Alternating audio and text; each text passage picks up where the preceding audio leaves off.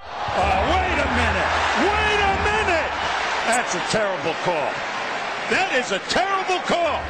Brown with the steal. Jalen. Blow those candles out. Gets it ahead to Tatum. Tatum off the bounce. To the basket. Come on, refs, get with the game here.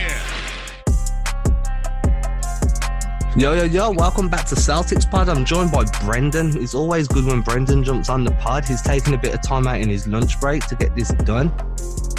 It was a tough one. The Bucks got out to an early run out early. Another slow start by the Celtics. Credit to the Celtics for keeping their heads up and fighting all the way through, clawing that back to somewhat to keep the scoreline a little bit more respectable. But man, this was a tough game. Gordon Hayward was not feeling it. There's going to be a conversation about that in a moment. Brendan, how you doing, man? What's the weather treating you like out in Northern California?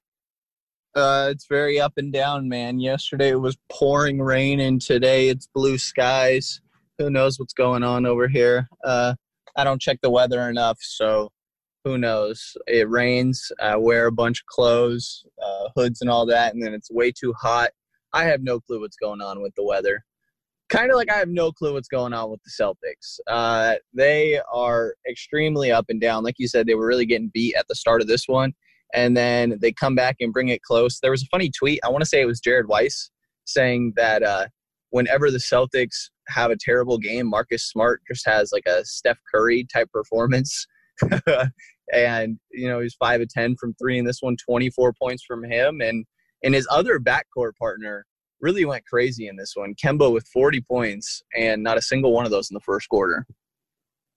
Yeah, I remember watching that first quarter and thinking, this isn't Kemba's night. He had a tough night in Detroit. He's still kind of recovering from that flu. I mean, he hasn't before the game against the Bucks. He hadn't really shown the Kemba that we were getting used to seeing. And then he just goes off, dude. I mean, some of the stuff he was doing was crazy. He was getting to the rack like nobody's business, bro. Obviously, he shoots from free. Sometimes I feel like he forces the issue a bit too much from deep, but he was getting it done. Yeah, Max Carlin has definitely pointed out that when Kemba gets a switch, he hardly settles for a jumper. A lot of the time he'll blow right past the guy and make sure either to get to the foul line or just to get to the rim and hopefully get a nice layup attempt there. But yeah, he definitely this year it's a lot different than what we saw in Charlotte. Pretty much every time Kemba comes off a screen, if the teams are not showing or in an aggressive enough drop or switching on them. If it's a drop and they're a little too far, Kemba is pulling it at the three-point line. He's not bothered by the guy that's coming behind him.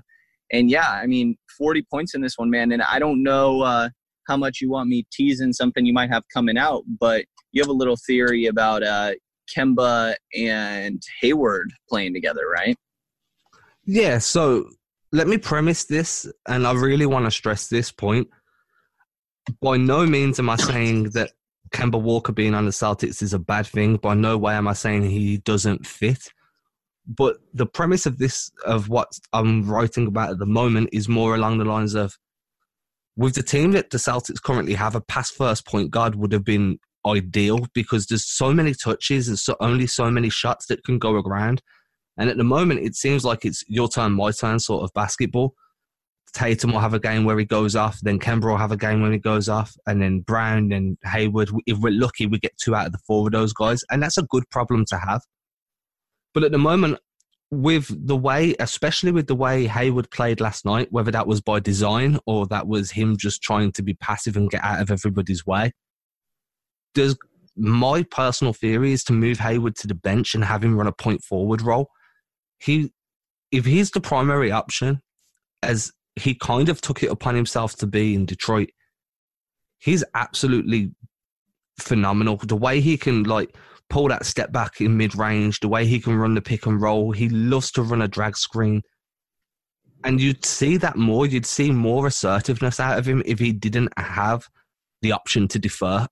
So I'm not saying that he's mentally scarred from the injury, but if he does have any lingering doubts, and that's kind of why he passes up like good opportunities, putting him on the second team, pulling him off the bench, and then removing the possibility of having somebody like Tatum that he can defer to and putting him as the number one guy, it's gonna force him to start driving to the lane more, taking that contact.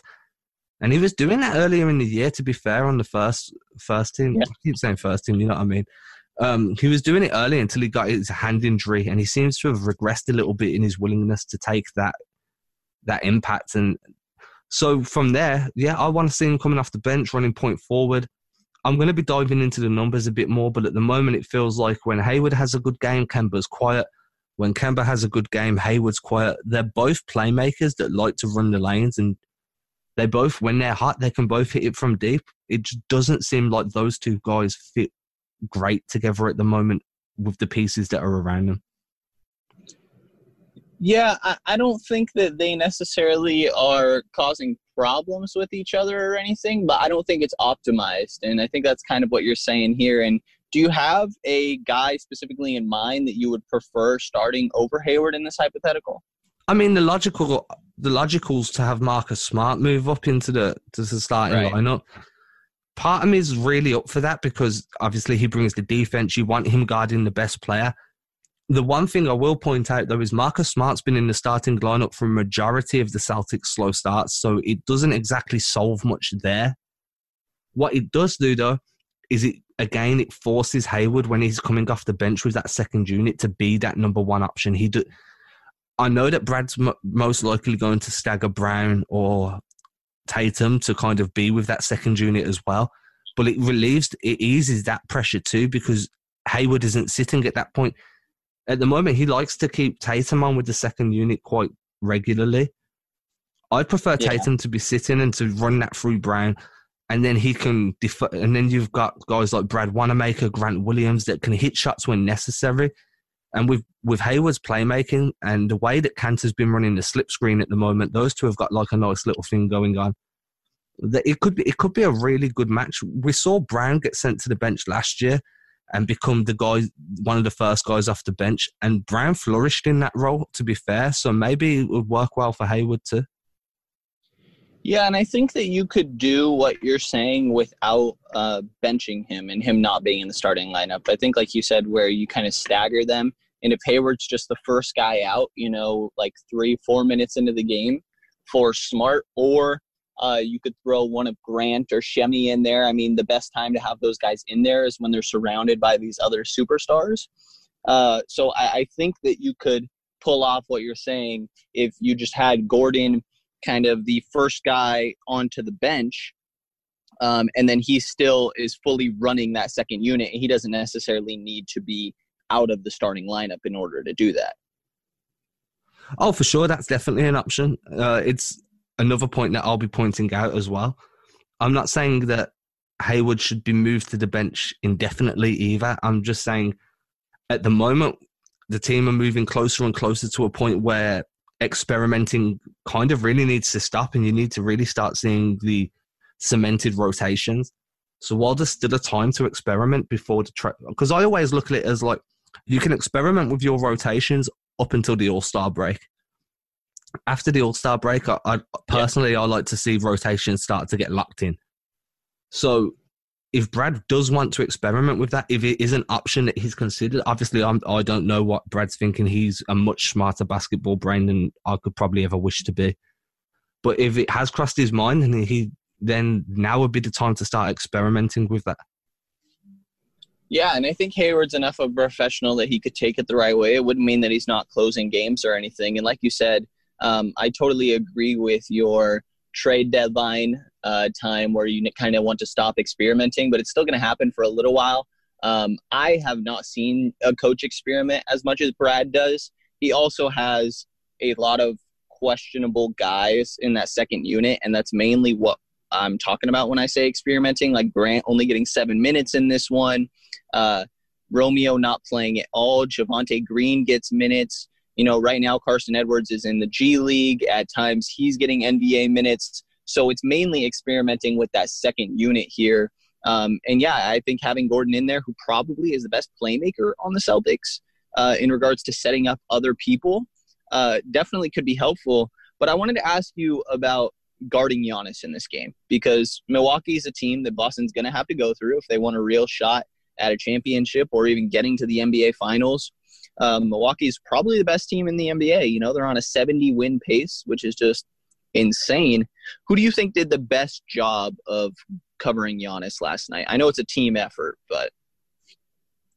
Well, just to kind of give a little bit more info on that, did Coach Bud at the end of the game actually talked up Marcus Smart, talked up his defense and how he thinks that the way Smart plays Giannis is actually probably the best way to play Giannis and how it's going to force Giannis to need to improve further moving forward.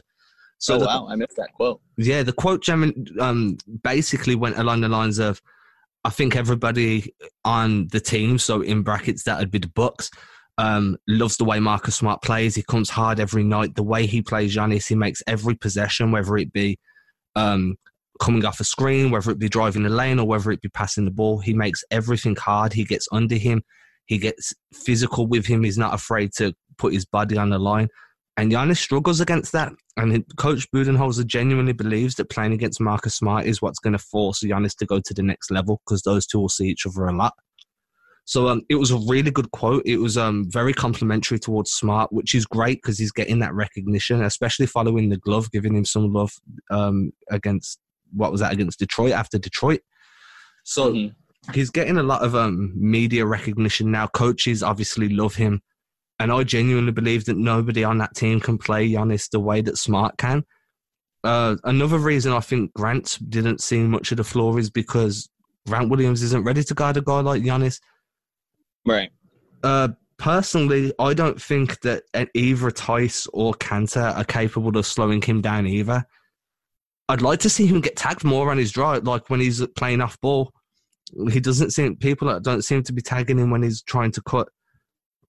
Like, you want to be as physical as possible with Giannis when he's off ball, because as soon as he's got the ball in his hands, he's going to draw a foul.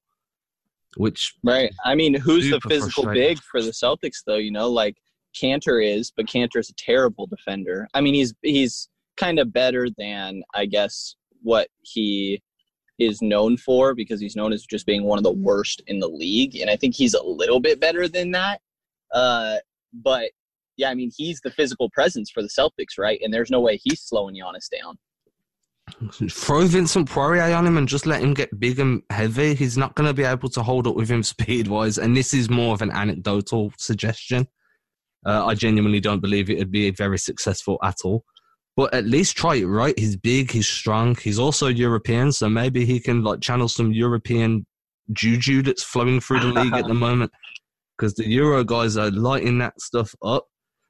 But, yeah, I don't think there is a guy that's physical enough who's classified as a big to hang with Giannis. And that's part of the reason that a certain section of the fan base is calling for a trade for another big.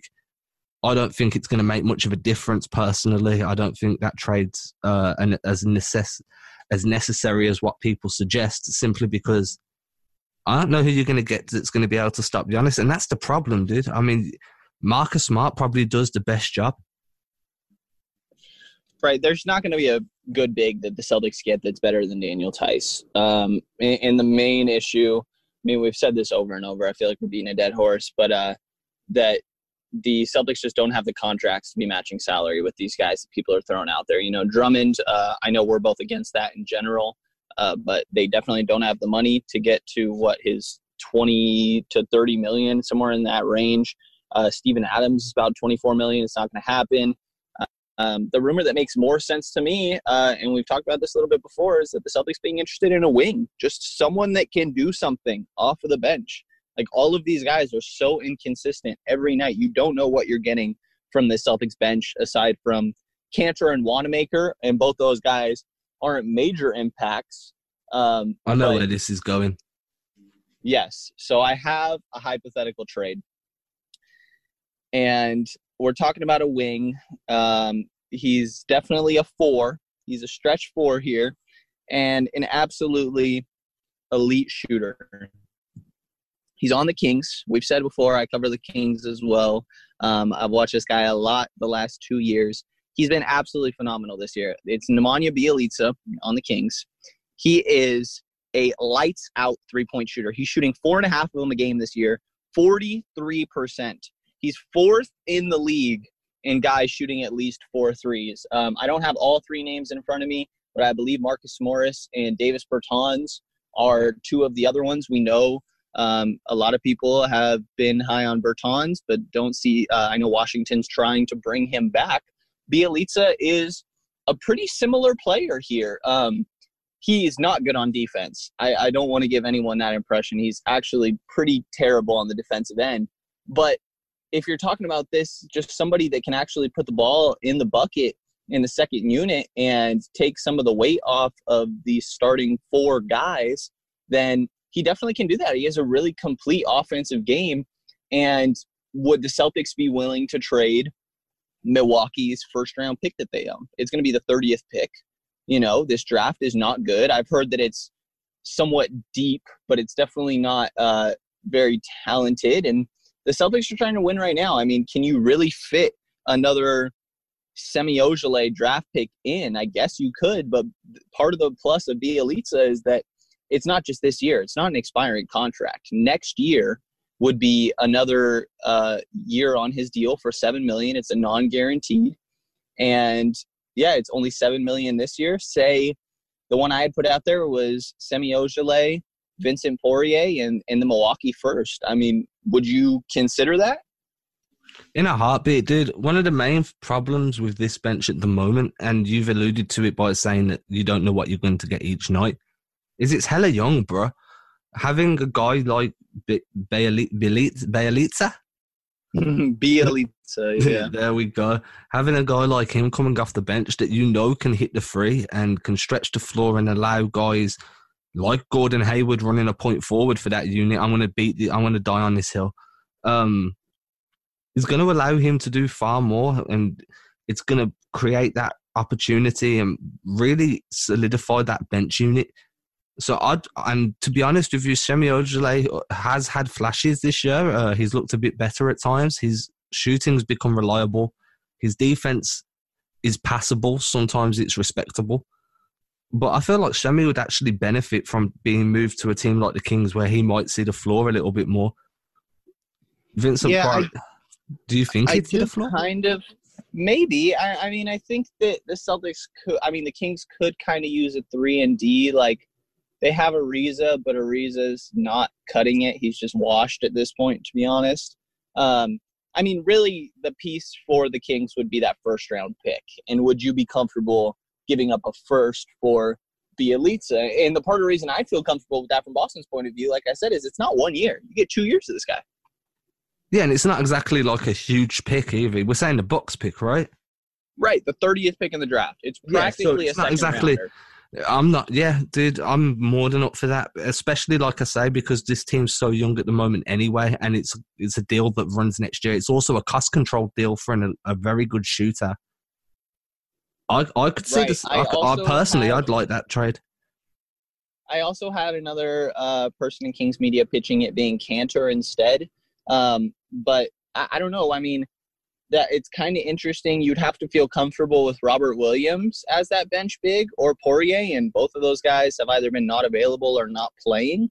What do you think about that compared to, I mean, if Shemi's not there then and Bjelica is there, hypothetically, he's your backup four. Can Grant play the backup three, or does that kind of put Grant out of this rotation? Or maybe Grant is that backup five. I'm not sure that Grant's ready to play large backup 5 minutes. Maybe in the future. He has done quite well as a backup four. The only thing is maybe he could play the three. Brad likes to experiment though, and it's a good question. Personally, I feel like trading away Cantor is actually a negative impact unless there's another five coming the other way. Simply because you lose rebounding massively from that second unit if he goes and he's not replaced. Right. Time Lord would be a solid if he'd continued and stayed healthy and played the way he was. God, I wish he did.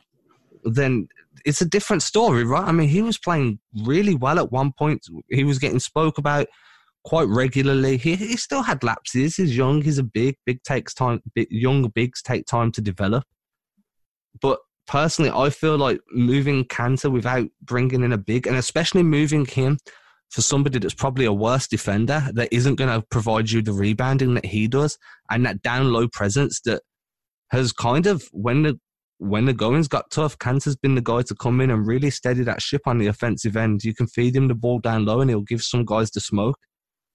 Yeah. He done it. He destroyed. I mean, Wendell Carter Jr. was injured. He weren't playing. So that kind of changes the narrative a little bit. But he absolutely bullied the balls down low in Wendell's absence. But it's games like that when you really need him, right? When he actually comes in and he's a net positive for you. Yeah, I think so. I think that Cantor is kind of needed on this team for this year, because they just don't have a replacement big currently, like you're kind of alluding to here. And another guy that interests me, and I don't have a trade idea in front of me, and part of why we have to look at like a Bjelica type player is because of, like we said, it's so hard for the Celtics to match money, match contracts in these trades. And yeah, Bjelica being $7 million. Another guy that really interests me who absolutely went off last night is Malik Beasley on the Nuggets. He's a great 3-and-D guy. He's getting slowly worked out of the rotation. He's gotten a couple of DNPs because the Nuggets are just overloaded with wings, trying to get Michael Porter Jr. minutes as well. But he's a very solid 3-and-D 2. He's 6'4", plays good defense. Like I said, last year, 5 3-point attempts on 40%, just under 40% from three this year as well. He's definitely a good shooter. He's cost-controlled because you'd have his restricted rights. But those are the type of guys that the Celtics need to be looking at. I like this.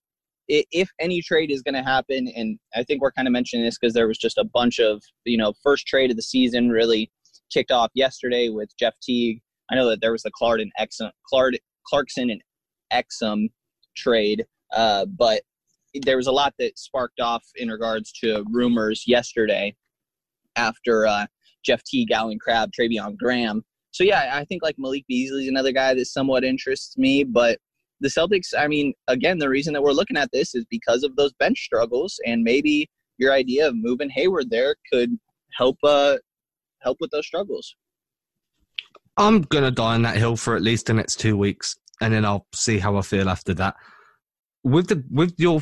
You raised a really good point, though. If Cantor was to get moved in and they brought in a guy like Bjelica, whatever his name is, what does that mean for Grant? It's a really good point, and one that I hadn't considered much. I'd have to sit down and look at the rotations a bit more, probably mess around on popcorn machines, see what other positions he's played, how successful he's been when he's played there before really coming to a solid opinion.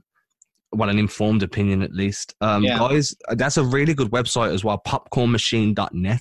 You can look at any, and this isn't like an ad or anything, it's just something Brendan and I use sometimes. You can look at any game and see every player's help value, which is assists and rebounds, points production, who they were on the floor with at the time, and you can really get a feel about who produces when they're on the floor with who. You can see the plus-minus for each lineup that was on the floor for that moment in time.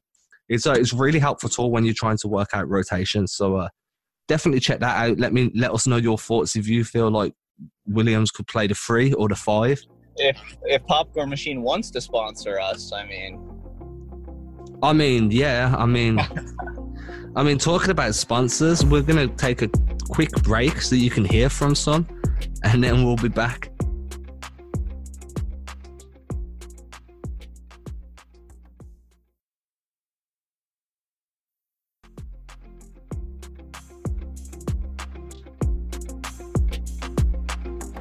Okay, so you've heard from the sponsors. That was nice. So, yeah, dude, what is it now? Last 5 in 7? Yeah. Oh. Woof. They started really hot, right? Like, better than we kind of expected the Celtics to be this year. But you hate to see them even out by losing to bad teams. Yeah, and another part of it is the injuries, dude.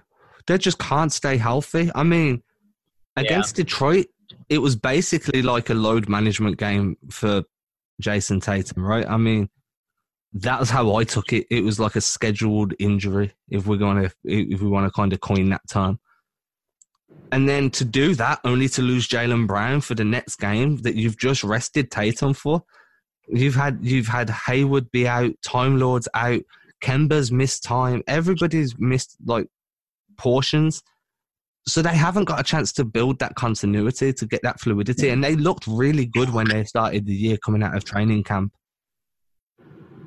Brad said before, Brad actually said when Vincent Poirier got back that when they were rotating three bigs, which obviously was Theis, Cantor and Time Lord, he felt really good about that rotation. Brad Stevens said he thought that added a really good balance to the team and he had options to counter other teams' schemes depending on how they wanted to play. So I genuinely believe that Time Lord's actually been a bigger loss than what people are giving him credit for, just because Brad was so reliant on having that hockey-style rotation of bigs, and now he's been forced into playing a more what's the right word I'm looking for, Brendan? A more regular type of rotation. Traditional. That's the word I wanted. Yeah, I think that definitely hurts, and especially because Time Lord is the long-term option out of those guys. Like, really having him, I think, has been understated here because Poirier, I think I'm kind of starting to see, I mean, we've always sort of pushed for him to get minutes, but in the few minutes he gets here and there in garbage time, you do kind of see he's just a little slow. You know, like clearly Brad is not liking what he sees from him in practices. No, he does look like he can run the floor quite well, but he's just not. His reactions don't seem up to NBA speed, and maybe that's something. Mainly what I meant, like lateral quickness and rotations are slow rather than foot speed. Yeah, and they have that from Cantor already, so I just don't see the need. One thing I do want to point out, and I wrote an article about this, I think it dropped yesterday, maybe, was. Theis has become so integral to the way this team runs the offense. It's ridiculous, dude. He's like setting the high pick and roll between Theis and Tatum, Theis and Hayward, and Theis and Kemba. All four of the Theis and each one of those guys have such a good understanding, and the way they're running that high pick and roll, and they also seem to be running quite a few double stacks and some slip screens. Theis is really becoming like a silent assassin off ball at the moment, and I'm all for it. He's not getting the credit he deserves for the work he's putting in without the ball in his hands. Hockey assists at the moment. If he got hockey assists over the last few games, he'd be leading the East. Yeah, he's the one. You know, you talk about injuries, he'd be the worst one to lose probably. I mean, we talk about needing a center, and said earlier, you're not going to get anyone better than Theis. You also get a lot worse after Theis when you're looking at the rotation. So, yeah, he would definitely be the worst one to lose here. And then I'm curious because I haven't been able to watch to the same extent that I would like to, as in-depth as I'd like to, which I know you have been. What have you thought of Romeo's kind of sporadic minutes? He comes ready to play, dude. I'll give him that much. Like, it doesn't matter if he's playing for 2 minutes, 10, 12. You're getting the same level of effort. He doesn't seem to let his sporadic minutes really get in his head, or at least that's what it seems like. When he's on the floor, he's a ball of energy. He's hounding guys on D. He seems to really read passing lanes quite well. He got a nice, I'm sure it was him that got a nice block. I think it was against the Bucks, actually, or the Pistons. It was one of the two. I watch these games at like 5 a.m, so sometimes they blur into one after a day or two. But yeah, he's been really good. He's shocked me on defense. I feel like his defense has been more of a talking point for him, or should be more of a talking point. But that's mainly because he's not getting many touches on the other end of the floor. He definitely looks like a prospect though, dude. I can see why they're bringing him along slowly. And I feel like that's probably the best bet, especially with the competition he's got for minutes at the best of times anyway. But there's definitely something at some point, maybe he can be that bench scorer that we're kind of searching for. I mean, that's what the Celtics were hoping for with Carson Edwards, and it hasn't worked that way. Right. I mean, I was on that hype train to start the year.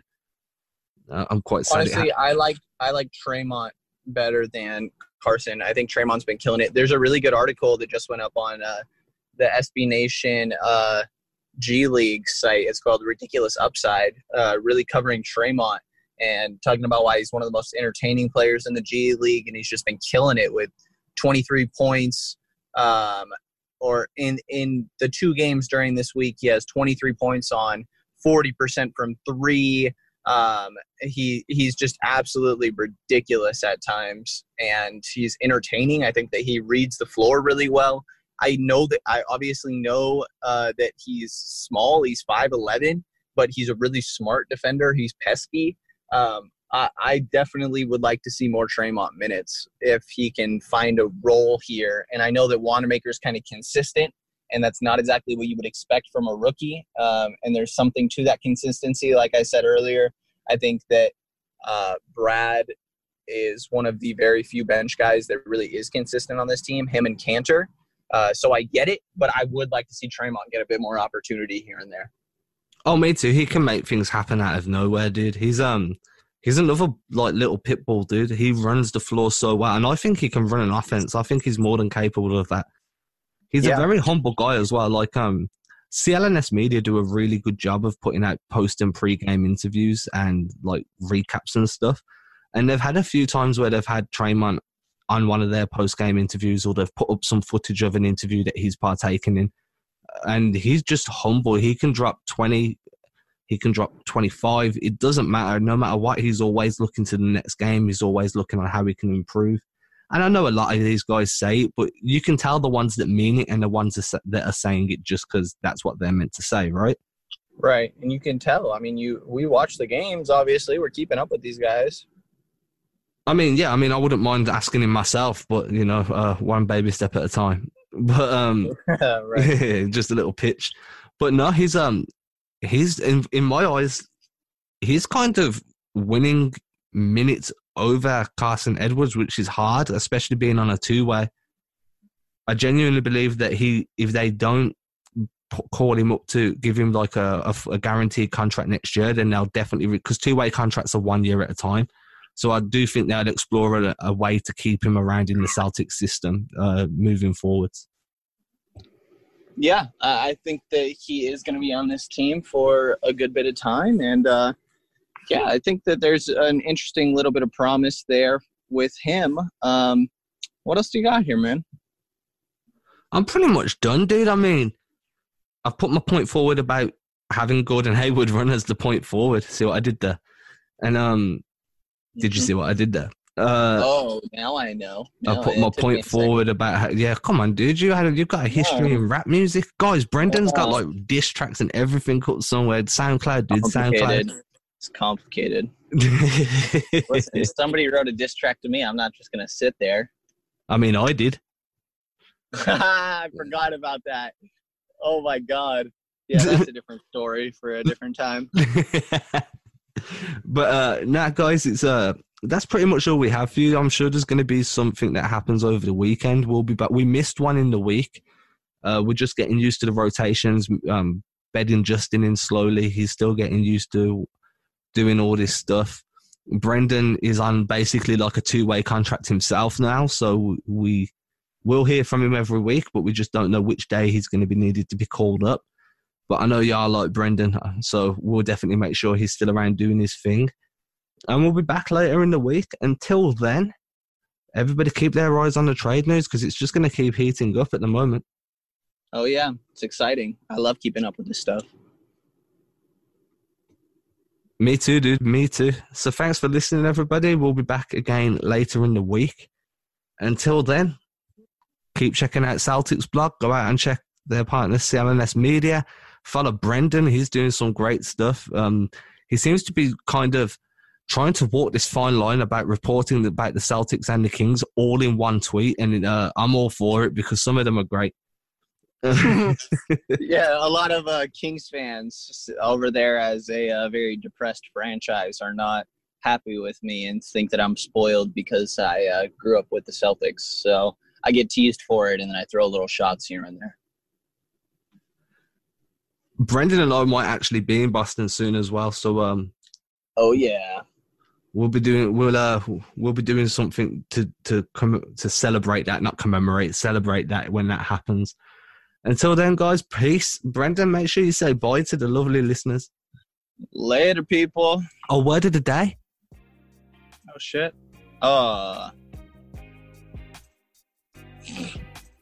Rummy word, English word of the day, right? It's true. Ta-ra. What? Ta-ra. There you go. Ta-ra. What is that? It's like goodbye. Oh, perfect. Well, ta-ra, everyone. Ta-ra, guys. Ta-ra.